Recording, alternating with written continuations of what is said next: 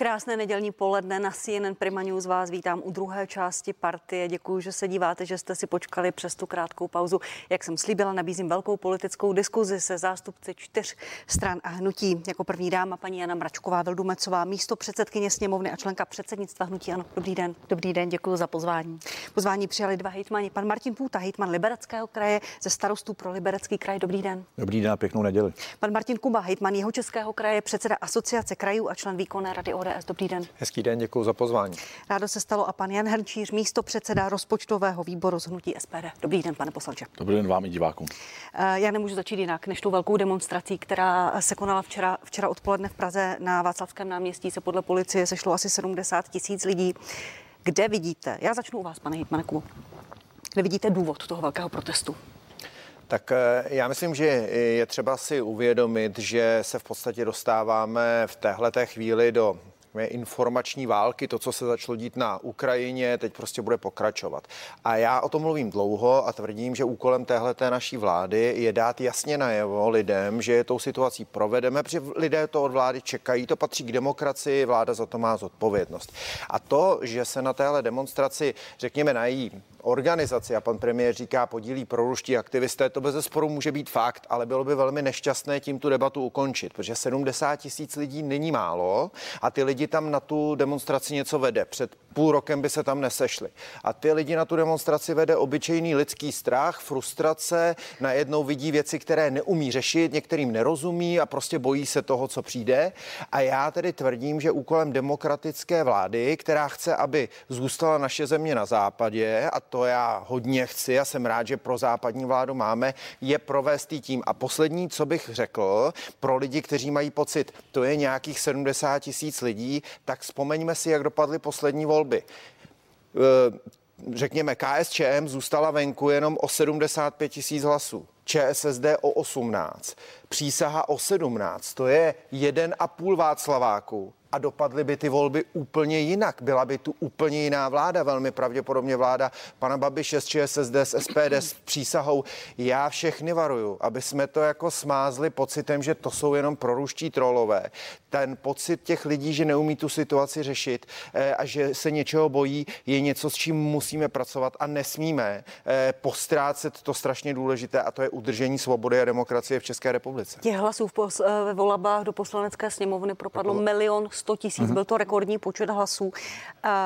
Vy jste zmínil ta slova pana předsedy Fialy. On řekl, že včera v té okamžité reakci, že to svolalo tu demonstraci pro ruské, pro kremelské síly, nebylo to přece jenom nešťastné tak toto odsoudit, aniž by vyjádřil nějaké pochopení, protože i mě psalo spousta lidí, kteří říkali, my jsme tam nebyli podporovat Putina, my jsme tam byli, protože vláda nedělá podle nás dost. A, a proto já tvrdím, že ten výrok takhle samostatný prostě není šťastný. Je nutné se opravdu zamýšlet nad tím a podívat se, co tam ty lidi vede. A pokud to vláda bude ignorovat, tak prostě může nastat problém. A vy jste to zmínila a já jenom sečtu KSČM, přísaha ČSSD a Trikolora, což je nutno si přiznat, že nejsou fanoušci současné vlády, tak je to 850 tisíc hlasů. To je víc, než dostali kolegové z Pirstanu a, a prostě to jsou hlasy, které ta vláda nemůže říct, nás nezajímají, my je prostě nechceme. My budeme procházet fází, kdy ta vláda bude muset nutně komunikovat ke všem občanům České republiky a ujistit je, že je tím pro provede. Takže já bych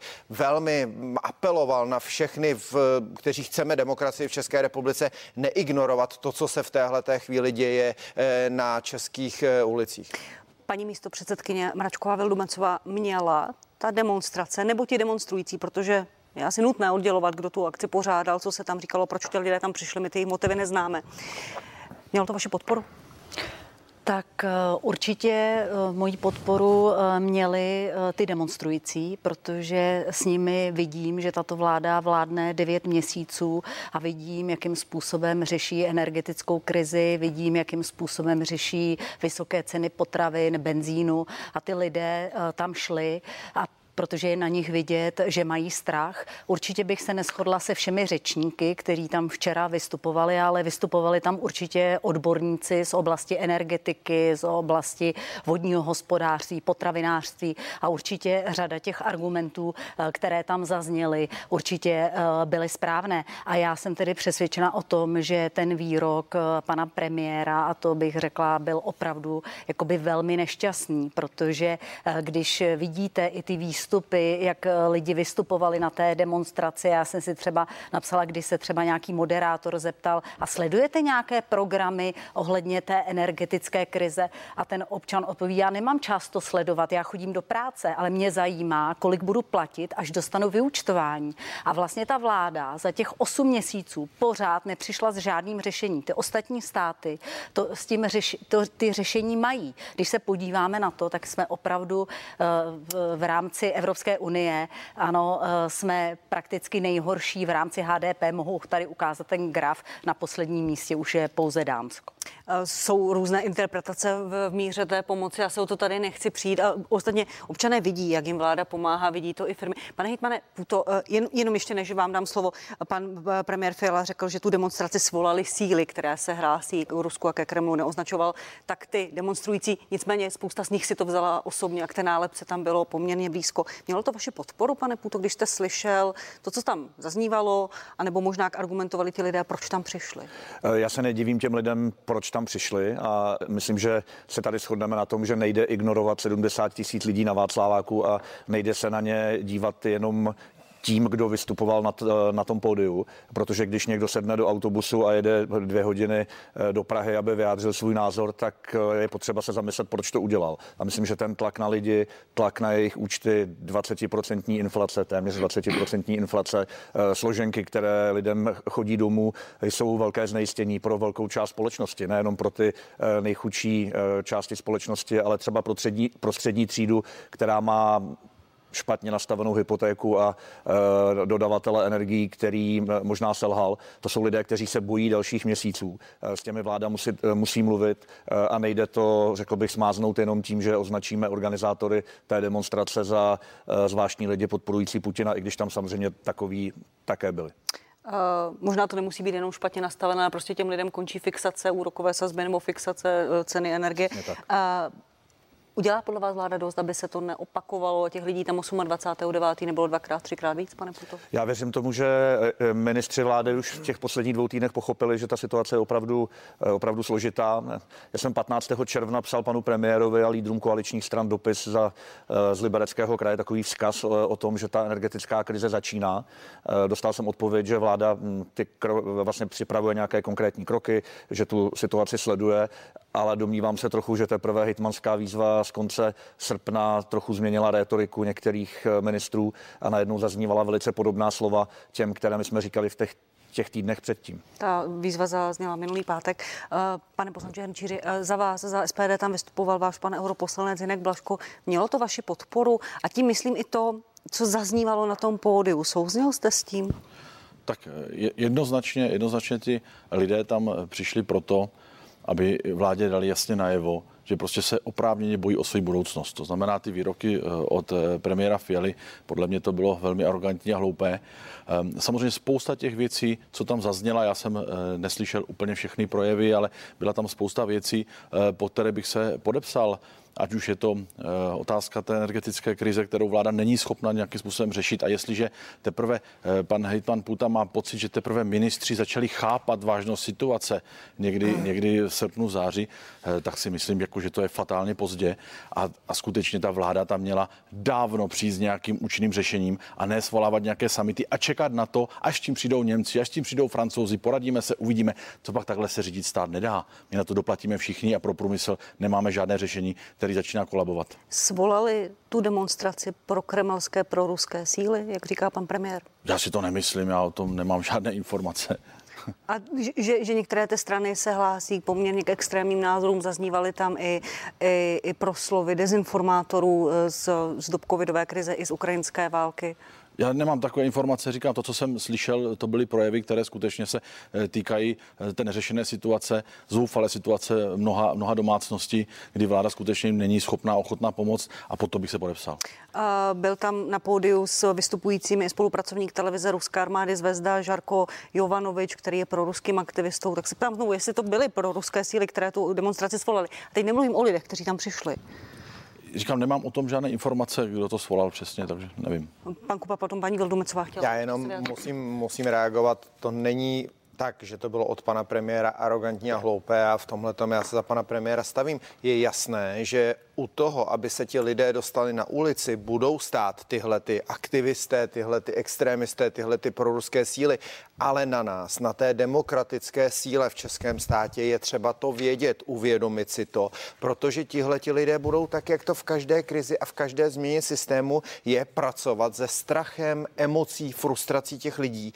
A my jim to nesmíme dovolit. To znamená, nesmíme si myslet, že tam ti lidé jdou jen tak, ti lidé mají nějaký důvod důvod, ale to, že se snaží je na tu ulici dostat pro ruské síly, to je bez zesporu faktem, který se prostě nedá ignorovat a že se my, kteří dneska sedíme ve vládě, a lidé, kteří chtějí, aby Česká republika směřovala na západ, dívají na ty věci jinak než SPD, to je, myslím, jasné, je třeba to jako říct a myslím, že je to legitimní politický souboj. Paní Mačko. Já pouze chci reagovat, že opravdu my musíme udělat všechno pro to, aby se ta společnost nerozdělovala. Znova říkám, ten výrok určitě nebyl správný. Eh, prakticky ty lidé jasně říkají, nám není dobře, nám je těžko. Prostě ta vláda nám nepomáhá, my nechceme. Několikrát tam včera eh, byly demisy, demisy, neustále ty lidé prostě uh, potom volali. Ale já chci říct, že bych chtěla poděkovat, protože jsem tři roky šéfovala asociaci krajů a uh, bych chtěla poděkovat za to, že konečně se asociace krajů ozvala. Ale já si myslím, že se měla ozvat už dříve. Teď na asociaci krajů reagoval svaz města obcí. Ale já chápu, že je velmi těžké, když v asociaci krajů je rozložení sil, že dnes dneska většina hejtmanů je tam z těch koaličních stran.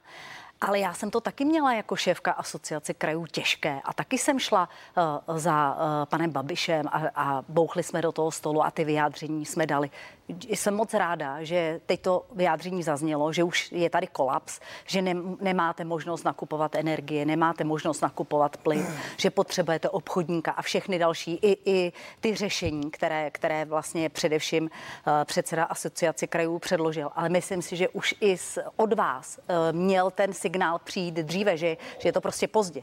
Pane Puto? Já myslím, že to není pozdě, bylo to v pravou chvíli. Bylo to přesně v té situaci, kdy kraje eh, zkoušely nakoupit energie na burze v dynamických nákupních systémech. Ozvali jsme se právě proto, že to nebylo možné a také jsme sledovali ty ceny, které rostly někam k těm tisíci eurům za megawatt hodinu elektrické energie. Myslím, že to bylo právě včas. A je potřeba říct, že ta energetická krize nenastoupí zítra většina samozpráv má energie nasmouvané do konce roku. To znamená, máme tady tři a půl měsíce na řešení uh, té situace. Podle, podle mého názoru vláda má dostatek času k tomu, aby tu situaci zvládla. Uh, a my jsme se ozvali právě proto, uh, že nám přišlo, že ten čas trochu protéká mezi prsty. A vy jste na tom jak teď v Libereckém kraji? Pokud se můžeme bavit do těch konkrétních krocí, vy jste řekl, že zatím jste nenašel dodavatele za, za, za, za tu cenu a spočítal jste, že teď místo 150 byste platili 500 milionů za energie. Platí to stále? Je to tak, že my v letošním roce máme v rozpočtu asi 148 milionů na energie pro, na, pro kraj a pro naše příspěvkové organizace. Měli jsme skvělé ceny vysoutěžené na kladenské burze. Ty končí na konci roku a odhadujeme, pokud by to bylo opravdu až těch tisíc korun za megawatt hodinu, tak by ty, ty náklady narostly o více než půl miliardy z našeho tisíc, rozpočtu. Tisíc euro. Eh, tisíc euro znamenalo by to pro nás, eh, znamenalo by to pro nás zastavení investic a oprav majetku.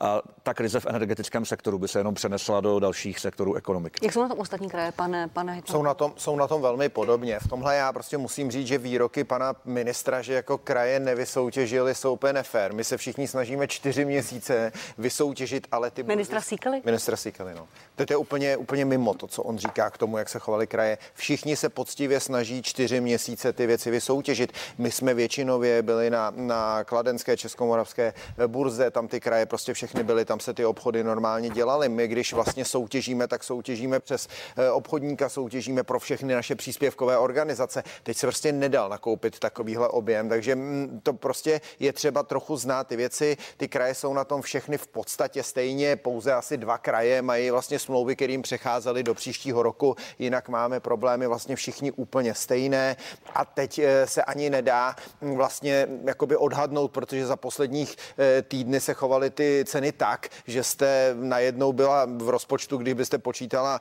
500 euro a ono tam za dva dny bylo 800 euro, no to když objednáváte pro 200 příspěvkovek a my třeba pro krajské nemocnice, já myslím, že kolega Puta je na tom úplně stejně. My nemáme jako v Praze fakultky, my musíme prostě objednat energii pro nemocnice, že ta situace je komplikovaná, proto jsme se ozvali, protože jsme neměli žádné zprávy, že ministerstvo má nějaké řešení. A nutno říct, máme tam kolegy ze stanu, já jsem se jich ptala i kolegové ze stanu, mi neřekli, jo, a pan minister Sikela má přesně plán.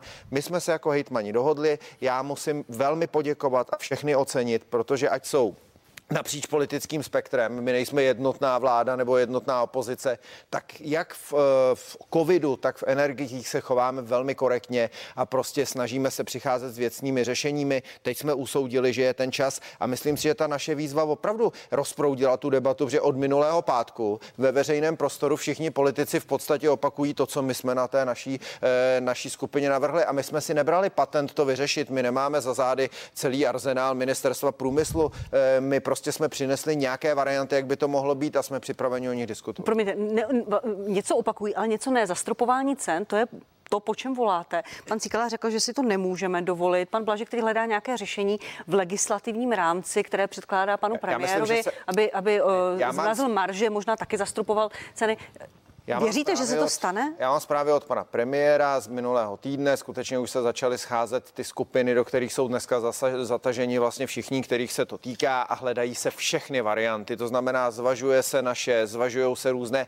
Ono je, a myslím, že bychom tím zabrali zbytečně moc času pochopit, jak se tvoří ta cena té energie, co by bylo nejlepší zastropovat, co se dá udělat na evropské úrovni, co na národní. Tím si myslím, že není nutné zatěžovat občany, ale je třeba, aby vláda jasně přišla buď 9 s tím máme jako Evropa řešení pro všechny a bude vypadat takhle, anebo ho nemáme, pak musíme přijít s národním a bude vypadat takhle. Pane Puto, vy jste chtěl ještě něco dodat, ale vlastně přikybujete. Já jsem chtěl jenom říct, že eh, my jsme nehovořili o zastropování eh, u výrobců, my jsme hovořili o tom, že domácnosti, které nemají eh, dobré smlouvy, které nemají, nemají zafixováno na příští rok na nějaké racionální úrovni, tak budou potřebovat podporu od státu významně větší, než je v úsporném tarifu. A na druhou stranu říkáme také nahlas, že nedává smysl podporovat domácnosti, které které měly to štěstí nebo byly prostě dostatečně eh, prozíravé a mají eh, třeba kilovat hodinu energie na příští rok za 3,90, tak tam nedává smysl posílat státní peníze. Rozumím, má, má ten úsporný tarif vůbec ještě nějaký smysl? Nebyl koncipovaný na úplně jinou situaci, úplně jinou dobu, jiné ceny?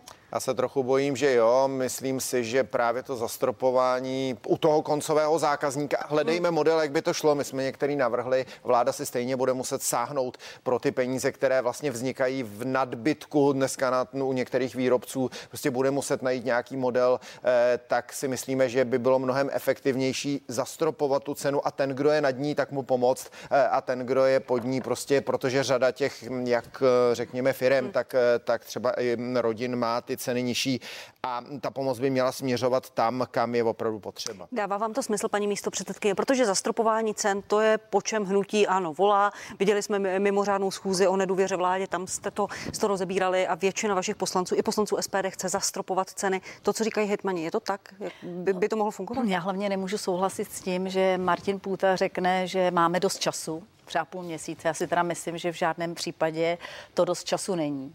Nemohu souhlasit s tím, jakým způsobem eh, vystupuje a chová se pan ministr průmyslu a obchodu, pan Cíkela. On prakticky nekomunikuje. O úsporném tarifu jsme se dozvěděli, že byl schválen v červnu. Teď se schvalovalo znova nějaký prováděcí předpis. Pořád nikdo nic neví. Občané se dozví, že to možná bude 66 miliard, že možná v letošním roce dostanou 2000. Teď teda stán asi bojuje, eh, aby to bylo více. Pořád to není nějakým způsobem jakoby ukovotveno. Teď hovoříte o tom, že tedy by se to nejdříve mělo vyjednat na té evropské úrovni. Ale proč ty ostatní státy to řeší na své úrovni? Portugalsko, Německo a další státy to, řeší. A já se chci zeptat, my máme předsednictví Evropské unie od 1. července. To jako po, na základě vašeho apelu, který přišel od hejtmanů, najednou přišel pan ministr Síkala, že svolá teda uh, ministry jednotlivých států. Proč už to neudělal dříve? Proč až v září? Může mi na to někdo odpovědět? Proč? A já samozřejmě ještě jednu věc. Proč nevyužíváme ten dočasný protikrizový rámec, který využívají ostatní státy vůči podnikatelům? Teď my chodíme s těmi řešeními, my jsme jasně řekli, využijte prostředky z obnovitelných. To, ale promiňte, to pan ministr Sikala řekl, že už ho začne využívat. Začne ten, od 1. října, ale proč to nevyužíval hned od ledna? Teď by to všem pomohlo. Byl by to dopad do ceny 15-20%, teď to budou 4%. Nechám reagovat hned, pane Hrnčíře, vy jste se nadechla. No. Jste tady v takové dvojaké pozici, vím, máte sice vládní tričko, ale... Ne, ne, já vím, že je to složitý, ale tohle to jsou prostě přesně ty případy, které se strašně, jako, a já prosím jenom Račko, aby to takhle nedělala. Proč to řeší jinak Portugalsko? Protože Portugalsko je ze Španělském energetický ostrov. Dobře, ale... Oni vlastně nemají tak provázanou tu a to jsou tak strašně laciný výroky. Myslím, že jste dostatečně inteligentní a já fakt to, to přeci víte, že to je jiná energetická jako entita. Oni jsou prostě ostrovem, oni se můžou chovat úplně jinak, než my, který máme provázanou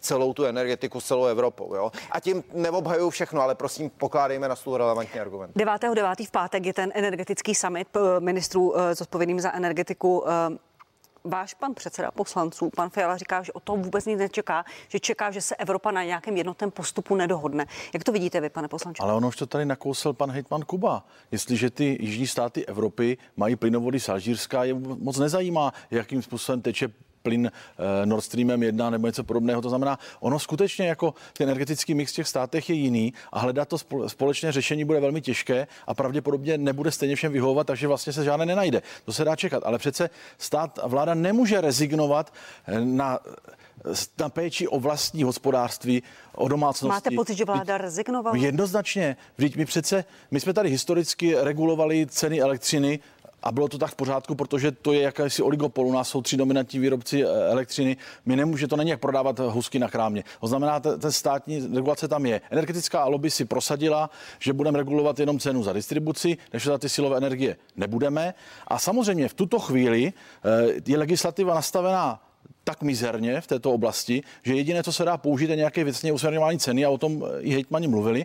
Ano, má to jeden háček, tím, že jsme, tím, že jsme eh, na společném trhu, tak hrozí, že nám tu levnou energii by vykoupili ty ostatní státy, pokud bychom skutečně šli jenom regulaci ceny. My potřebujeme změnit energetický zákon, my potřebujeme změnit prováděcí eh, vyhlášku o regulaci a musíme to tam vrátit. Evropská směrnice s tím i počítá na 12 měsíců v případě e, mimořádné situace je možné tohle použít. Naše vláda nepoužila nic a v tuto chvíli bez změn změny legislativy a tady se dá udělat rychle, když jsme to tady měli už kolem covidu, my jsme schopni to schválit i v Senátu a podepsat prezident během jednoho týdne, ale musí se konat. Samozřejmě není možné prostě v tuto chvíli, my jsme v září, my jsme v září, jsme na podzim. Od údora pan minister Sikela slibuje nějaké řešení, nepředložil nic a nepředloží nic. Ten už tam dávno neměl co dělat. Měl by to skutečně vzít do rukou někdo, kdo je schopen vůbec něco udělat, protože teď už začínají krachovat podniky, teď začínají psát výpovědi, protože oni nemůžou čekat někdy na prosinec. Nemůžou prostě. Nechám reagovat pana Půtu, potom pana Hitmana Kubu. Jste provázaní značkou stan, i když vy jste starostové pro liberecký kraj,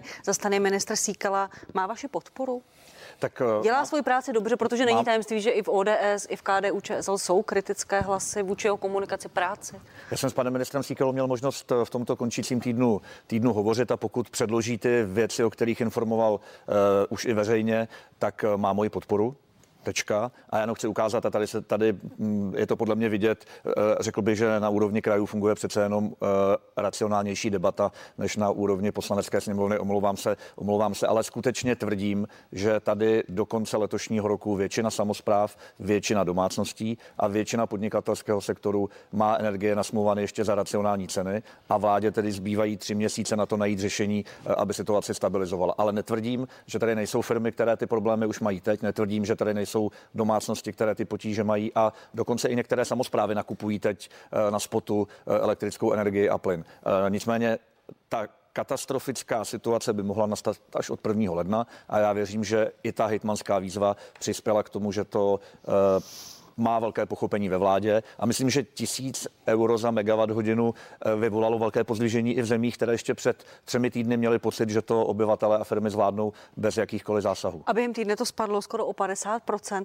Pane Hejtmane, když jste sledoval možná to jednání sněmovny, nevím, jestli jste měl na to čas, jaká tam zaznívala argumentace, máte pocit, že to vláda stihne za těch tři a půl měsíce vyřešit, když víme, jak dlouho se připravoval úsporný tarif, kolik měsíců jsme na něj čekali. Teď pan, uh, pan ministr Síkala říká, že má připravené další opatření, ale ono to skoro vypadá, že je to v plenkách, ten legislativní proces je dlouhý, politická debata dlouhá. Stihne se to? Musí se to stihnout. Já prostě jako člen vládní strany nejsem ochoten přijmout jakýkoliv jiný argument, že se to musí, musí zvládnout. A vracím se tím k té demonstraci na tom Václavském náměstí. Je naší odpovědností provést Českou republiku tímhletím a být si také vědomi, že u toho budou padat jednoduchá laciná řešení a to je potom v tom parlamentu, to je to, co často zaznívá. Proč to neumíte vyřešit jako jinde, ale ono zase není tolik států, které by to takhle jednoduše uměli vyřešit. Padají argumenty, máme dost elektřiny, tak ji přestaňme vyvážet. My sice máme dost elektřiny, ale nemáme žádný plyn a máme málo nafty. Znamená, jestli my té Evropě řekneme, tak stop, my si svoji elektřinu necháme, tak vás jenom všechny upozorňuju, že tady nebudou mít za chvíli na co jezdit auta a nebudeme mít plyn. To řešení musí být komplexní, ale co já eh, nechci říct jako vyčítám, ale proč jsme udělali tu výzvu? My jsme prostě byli přesvědčeni a já jsem měl všechny zprávy, že ty, že ty věci nejsou připraveny tak, jak prostě o nich mluvil pan minister Sikele, že jsou týdny připravené. Jsou to legislativní procesy, na kterých se musíme shodnout a nebudou jednoduché. Pořád je na to dost času. Já věřím, že si všichni uvědomují, že to musí udělat a myslím, že o mě všichni ví, že když to nebude a budu si myslet, že to tak není, tak nejsem ten, kdo by do poslední chvíle hájil jenom stranické tričko, protože já jsem teda přesvědčen, že jsme v době, kdy se nedá provést vlastně Česká republika jenom tím, že budeme jako ignorovat racionální argumenty a hájit jenom jako stranická trička. Na to teď není doba. Prosím o to jak koalici, tak opozici. Jo.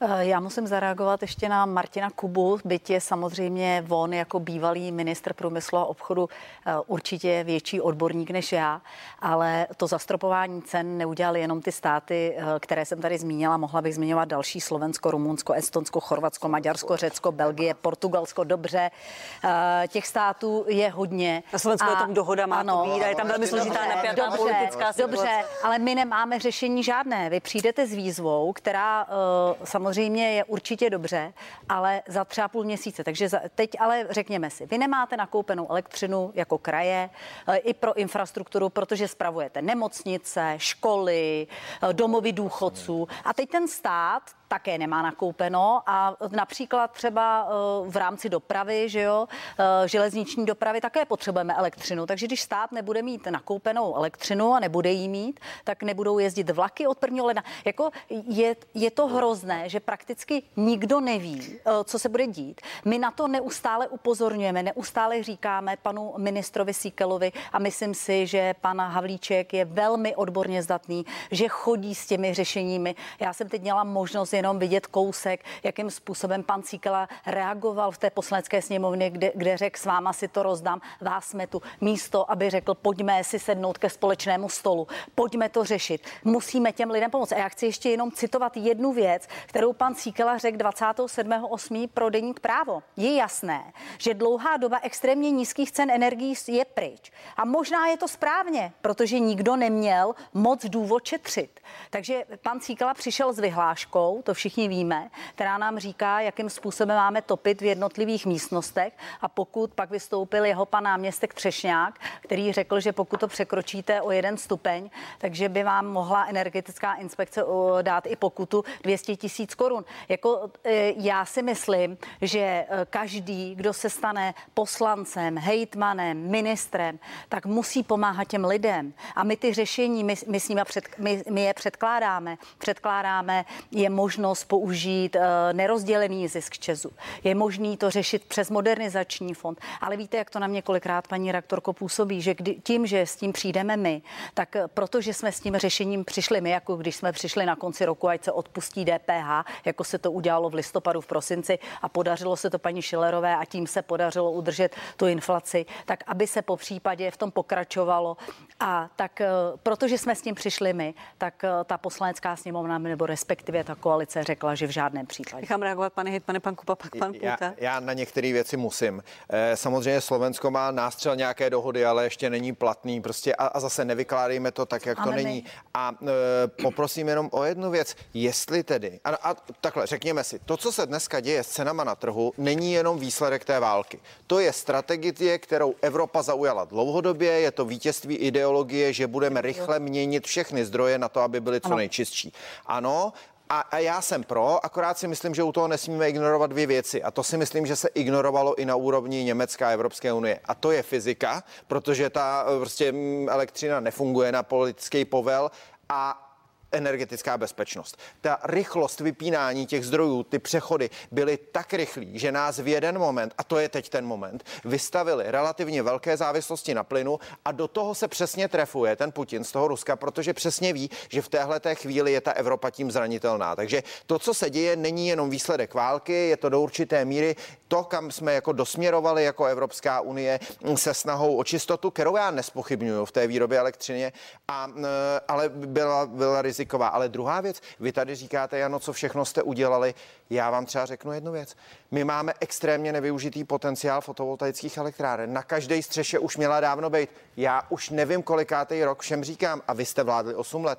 Proč je pořád strop 10 kW píku na střechu a do dneška to není změněný? Proč pořád nefunguje komunitní energetika, aby když si vyrobím energii na jedné střeše, jsem ji mohl spotřebovat ve druhé? Jestli je pan kolega Havlíček takovejhle odborník, tak jste ty ministerstva drželi teď 8 let ve vládě s ČSSD. Tohle to jsou věci, které my pořád mluvíme o tom, jak tady chceme zelenou energii, ale nám chybí úplně jednoduché věci, které nejsme schopni prohlasovat během pár týdnů. Pane Puto, prosím vaše reakci. Jedno úplně jednoduché prohlášení. Vlaky jezdit budou, v domovech důchodců se bude svítit a topit. My teď řešíme, kolik nás to všechno bude stát. A souhlasím s tím, že tady by eh, ve sněmovně měli alespoň ty normální proevropské síly spolu eh, mluvit a hledat eh, společná řešení. Čes neprodal na, příští, na příští rok ještě 20% své výroby, to znamená zdroje na to, abychom zabezpečili ten domácí trh a ty veřejné zdroje tady, tady existují. A jinak se přidám k tomu, co tady říkal Martin Kuba transpozice evropské směrnice o komunitní energetice se eh, zadrhává už z toho minulého období úplně nesmyslně.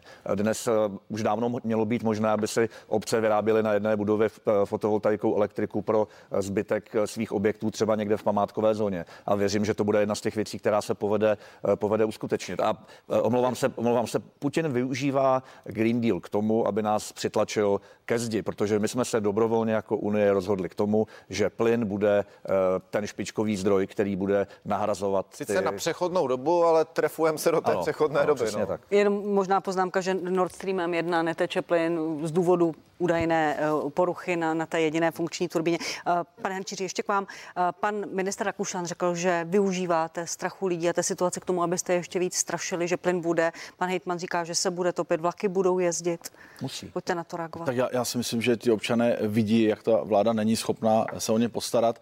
A právě k tomu Slovensku, díky tomu, že regulátor slovenský má tu možnost regulovat i silové složky energii, tak samozřejmě má i tu vyjednávací sílu jinou. Tam Enel neovládá vládu. U nás Čes vládne Eh, a, řídí vládu. Ne naopak, to je ten problém. U nás energetická lobby je tak silná, že skutečně ten stát nemá nástroje, jakým nějakým rozumným způsobem něco mohl, mohl řešit. To znamená, my, a takové to, že, že za, za všechno může Putin nebo válka, ale to, ty přece ani válka, ani Putin, eh, zaznívá to hodně třeba od pana ministra Sikely.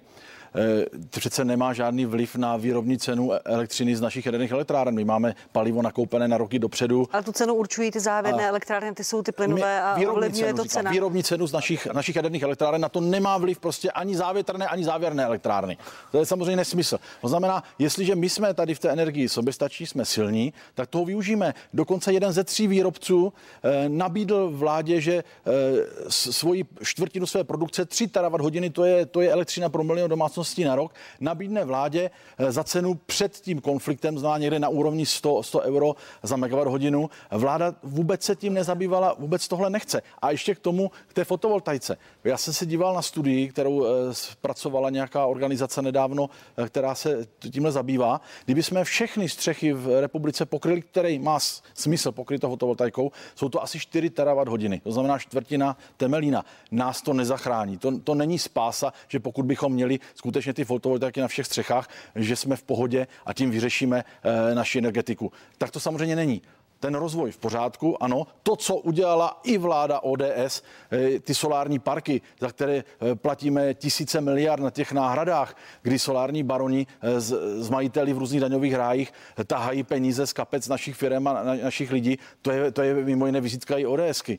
Ano, na střechách to má smysl, ale to, co jste vy udělali, jako, tak s prominutím, to je prasárna. Nemůžu jinak, než nechat reagovat pana, pana Kubu, člena výkonné rady ODS. Standardní zmatek. Eh, srovnávat Slovensko a Českou republiku v té energetice je prostě nesmysl. Ve slovenských elektrárnách má vláda 30% a dalších 66 asi mají dvě společnosti.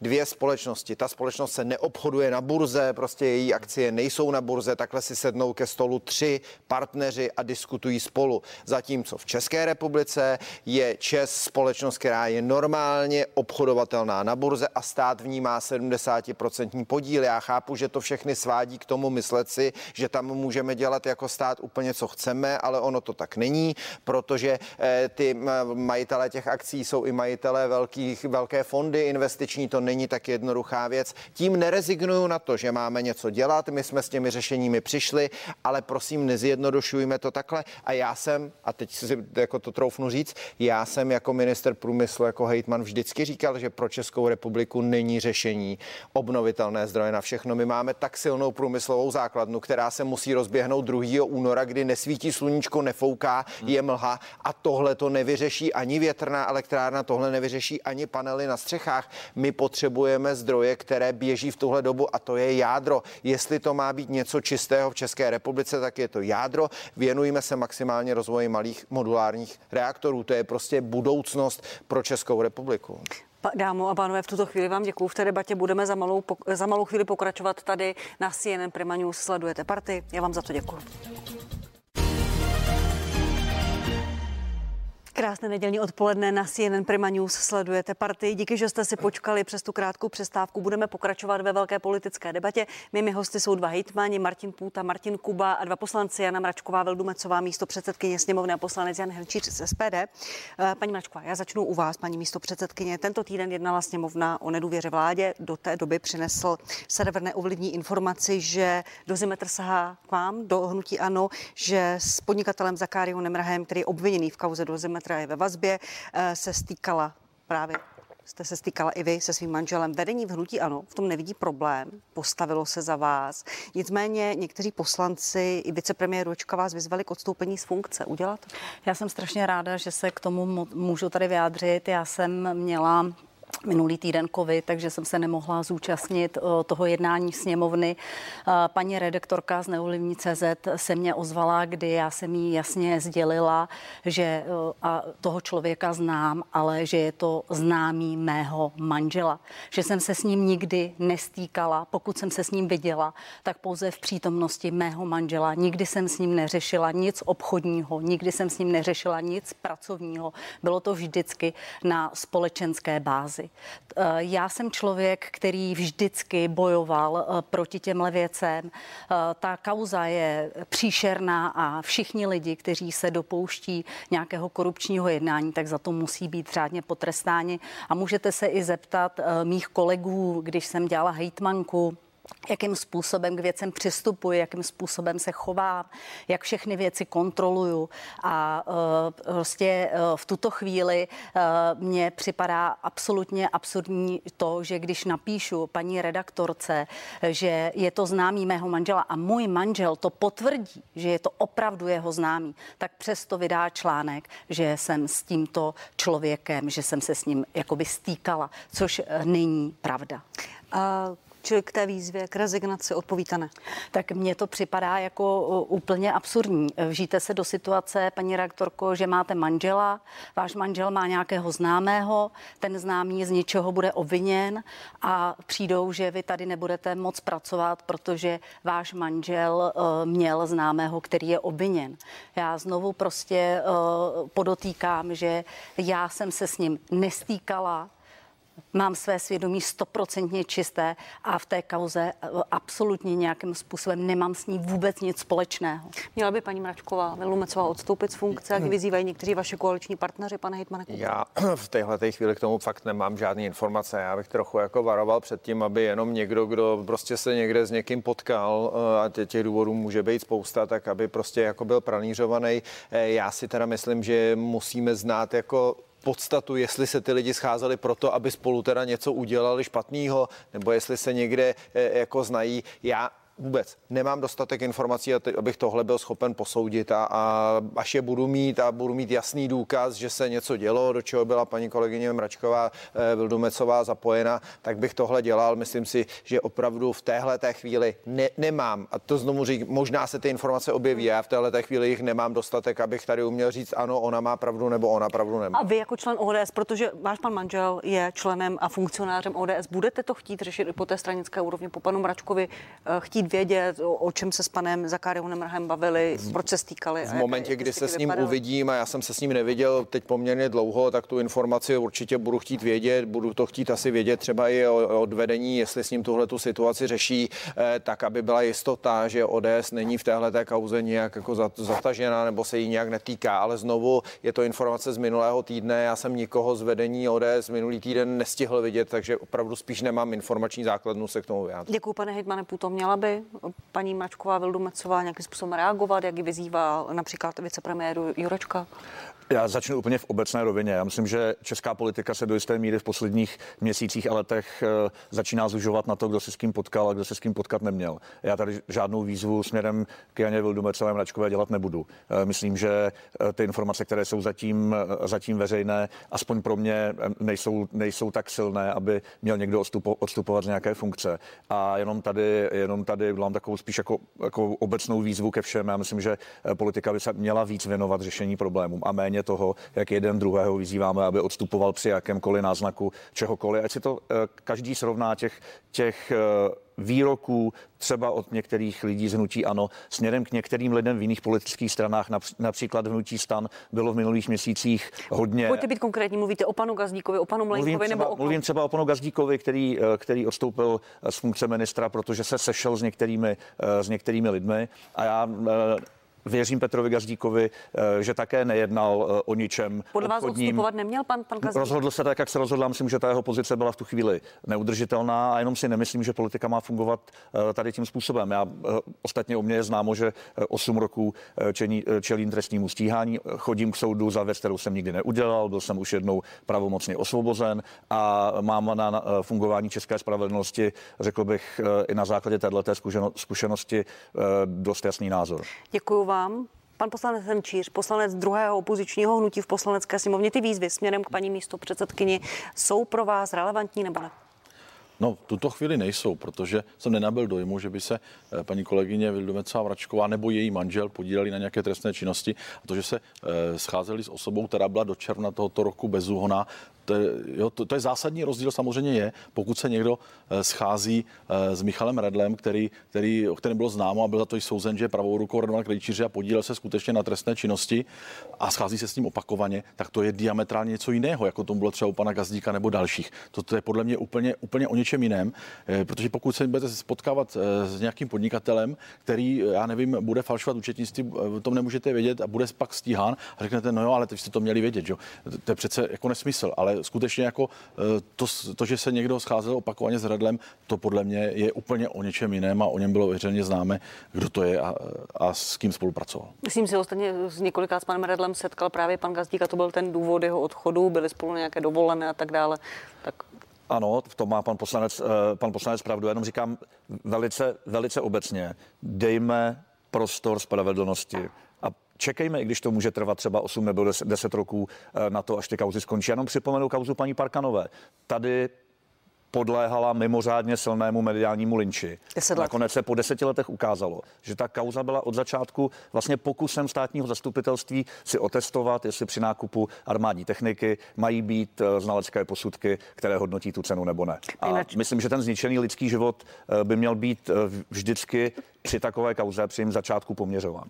Eh, dám vám prostor ještě k vyjádření. Slyšela jste názory svých kolegů, paní Mračková Veldumecová, pokud se teda. Já určitě děkuji za ten názor tady z uh, pana kolegy Hrnčíře i s tím srovnáním uh, pana Rédla a pana, pana Krejčíře, protože oni měli nějakou uh, minulost. Tento člověk, a tím to nechci nějakým způsobem zlehčovat, prostě žádnou takovouhle minulost neměl. Já znovu zdůraznuju, že já jsem opravdu jsem se s ním viděla pouze za přítomnosti, pokud jsem se s ním viděla za přítomnosti mého manžela a nikdy jsem s ním neřešila, a to zdůrazňuji veli, velice, že jsem s ním nikdy neřešila žádné obchodní ani pracovní věci. Váš, uh, váš muž bude to nějak vysvětlovat ve, ve své straně v ODS? To si myslím, že toto je všechno otázka na občanskou demokratickou stranu. Pane Já myslím, že bude úplně legitimní, aby se, eh, řekněme, členové vedení s panem kolegou Mračkem na tom domluvili. Já znovu fakt teď tady nemám a v tomhle souhlasím s Martinem Putou, ne, nedělejme tady předčasné závěry z nějakých titulků eh, a z nějakého jednoho článku. Já vůbec nemám informace, co se kolem toho dělo a omlouvám se, nebudu tady dávat žádné výroky. Jo, rozumím. Ještě se jenom vrátím uh, vám, opozičním poslancům. To jednání v poslanecké sněmovně Ocenili to vaše voliči? 23 hodin jednání, hlasování o nedůvěře vládě. Ocenili to podle vás, paní, paní Mračková Tak já si myslím, že eh, to, že eh, jsme vyvolali jednání o vyslovení nedůvěře vládě, bylo, byl správný krok. Musím říct, že já jsem navštívila několik mítinků s panem Andrejem Babišem, kde jsem hovořila s mnoha lidmi, byla jsem třeba i v Libereckém kraji, kde ty lidé nás k tomu vyzývali ty lidé nás tomu vyzývali, abychom eh, tento krok udělali. Ano, hovořilo se dlouho, ale hovořili i ministři, eh, vyjadřovali se a já jsem přesvědčena o tom, že bylo nutné říci té vládě. A ono se prakticky stalo to, že eh, těsně předtím vystoupili i ty hejtmani, i ten svaz města obcí, který upozorňuje na to, že ta vláda prostě tu energetickou krizi vůbec neřeší. A já dneska jsem ani nenabila dojmu, že pořád tady nějaké řešení je. To řešení tady pořád není. Pane poslanče, eh, ocenili to vaši voliči, když možná sledovali to jednání, jehož výsledek byl celkem predikovatelný? Já myslím, že ano, protože skutečně, jak teď zaznělo, nás tomu, nás tomu vyzývají občané, protože vláda neřeší nejenom energetickou krizi, ale ani zdražování potravin, neřeší, řeší spoustu dalších věcí, eh, hypotéky rostoucí a další problémy, které prostě ty domácnosti mají, neřeší průmysl, eh, kde, kde mají obrovské problémy. A samozřejmě ta vláda se chová i té opozici velmi přezíravě.